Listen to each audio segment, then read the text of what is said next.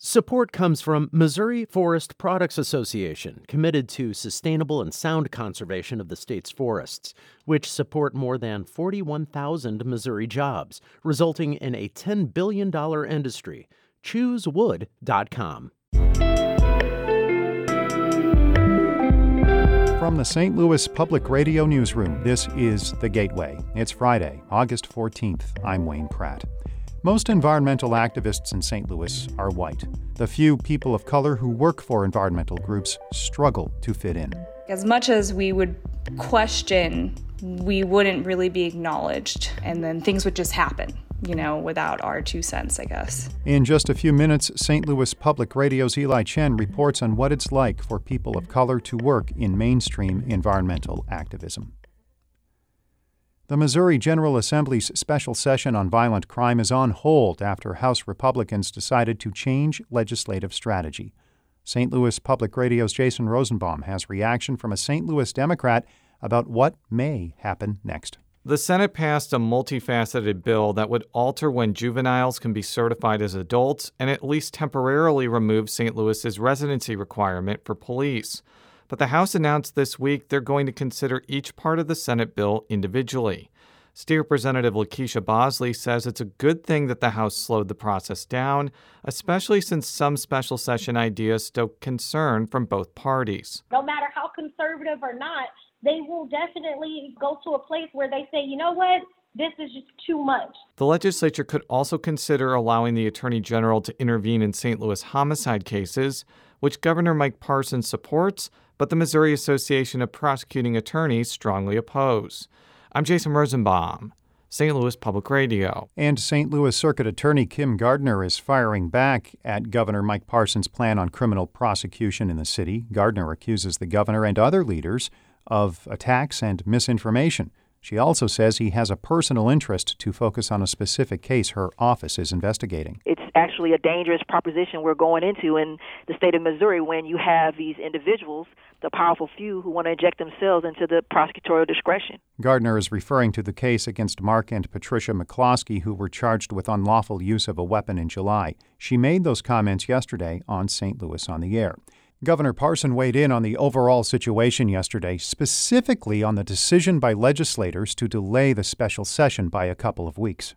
Yeah, you know, it's disappointing because, you know, the reality of it is the homicide rates in the state uh, are climbing, and every day we're delaying, more people are losing their lives. Legislators decided on the extension to, quote, protect the integrity of the lawmaking process. St. Louis soccer fans have a name for their new Major League Soccer team, St. Louis City SC. As St. Louis Public Radio's Corinne Ruff reports, the team's owners say the brand is about celebrating the heritage of the city and broader region. A year after MLS announced St. Louis would be among its next expansion teams, the ownership group revealed the team's name in navy blue and red crest. It features the Gateway Arch as well as lines to symbolize the confluence of the Mississippi and Missouri rivers. Chief brand architect Lee Broughton says he hopes to build an international brand with quote swagger that reflects a core fan base of 18 to 34 year olds. This literally is starting now. So we get an opportunity to, to build a perception of a super brand in the world sport, and we believe we're a world city. St. Louis City SC will begin playing in its downtown West Stadium in 2023. That's a year later than expected due to the pandemic. I'm Corinne Ruff, St. Louis Public Radio. The St. Louis Zoo is closing its children's zoo after more than 50 years. President and CEO Jeffrey Bonner says the quote heart wrenching decision stems from COVID 19. The Children's Zoo has implemented safety measures during the pandemic that has limited the mission of connecting animals and children.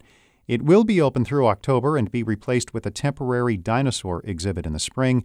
Officials are still deciding on a permanent use for the three and a half acre area.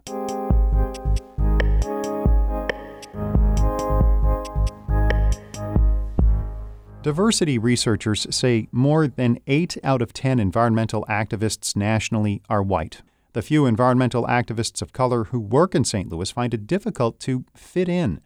In the second of two stories on racial equity and environmental advocacy, St. Louis Public Radio's Eli Chen reports environmental activists of color struggle to make their ideas heard. It's a humid morning when I meet Tasha Phoenix at her family's three acre property, where she's been growing fruits and vegetables for more than five years.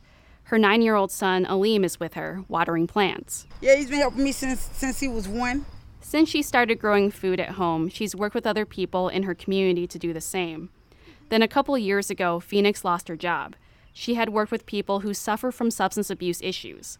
She saw an online posting for a food justice organizer at the Missouri Coalition for the Environment but she didn't think it was meant for people like her. Man, this position for a white person. I'm like, man, it ain't no way they making this position and looking for somebody from the hood. But Phoenix applied anyway, and she got the job. Phoenix is a black woman from North St. Louis, and she sees very few people who look like her in environmental nonprofits. She's the only person of color on staff at the Missouri Coalition for the Environment. Organizations that work on environmental issues that affect everyone, like air pollution, hazardous waste sites, and food insecurity, have hired more people of color. Today, 16% of the groups employ people of color. But Maisah Khan, River Policy Director at the Mississippi River Network, says it's not enough just to hire them. Just because you bring people of color into these spaces doesn't mean that you are creating an enabling environment for those people of color to thrive, and especially given that the mainstream environmental movement and these organizations have been so white for so long. Some people of color are wary of historically white organizations that try to recruit them. Leah Clyburn is an organizer for the Sierra Club's National Beyond Coal campaign that advocates for renewable energy. She recalls what she told Sierra Club staffers two years ago. If you want me, you need to be ready for me. I need to ask you some questions. What is the organization's plan on addressing, you know, racism? Within its ranks or within, you know, the volunteer structure. Clyburn joined the organization, but then dealt with microaggressions from people she talked to while doing campaign work. Some would tell her that she's not like other black people because of how well she talks and presents herself. Yeah, they'll be like, "Oh, you, you know what I mean? You're not like that. You're not like them. You're not. I'm not. We're not talking about you." And it's like, no, you are. She told her white colleagues that they need to help defend her in those moments. But some environmentalists of color say it can be difficult to challenge white people they work with. Maurice Mouillet is a climate advisor for the Natural Resources Defense Council. One of the problems is, and, and, I've, and I've dealt with this personally, if you're a person of color, especially a, a black male or a black female, and you speak up, it seems as if you're being disrespectful in some cases. Emmeline Giles, a former staff member at the Missouri Coalition for the Environment, says she tried to propose that the group organize some public events in more predominantly black parts of St. Louis. And I even tried to find like potential spots in Old North, you know, um, where they kept choosing places in more affluent areas that were um, in Maplewood or breweries, you know, all that stuff. Giles, who's Asian, says it was one of several examples of the organization dismissing ideas from people of color. As much as we would question, we wouldn't really be acknowledged, and then things would just happen, you know, without our two cents, I guess. Heather Navarro, the executive director for the Missouri Coalition for the Environment, says the group is trying to make the organization a more inclusive place to work. Many white environmentalists have expressed support for black people in recent months, but Phoenix says people in the environmental movement have blamed black people for illegal dumping and other problems in their neighborhoods, and need to understand why black communities are stuck with these issues. Say people on a block start picking up trash, but then there's a vacant lot there and someone from St. Charles comes and dumps on it. And people get tired of doing the things over and over. What do you think gonna happen? Environmental movement needs to get off its high horse and addresses its racist history and stop trying to make it like everybody pollutes willingly. And she thinks that's a critical step if environmental groups are serious about working with communities of color. I'm Eli Chen, St. Louis Public Radio. Our David Casares edited that report. Shula Neuman is the executive editor of St. Louis Public Radio, music by Ryan McNeely of Adult Fur. I'm Wayne Pratt. From the St. Louis Public Radio Newsroom, this has been The Gateway.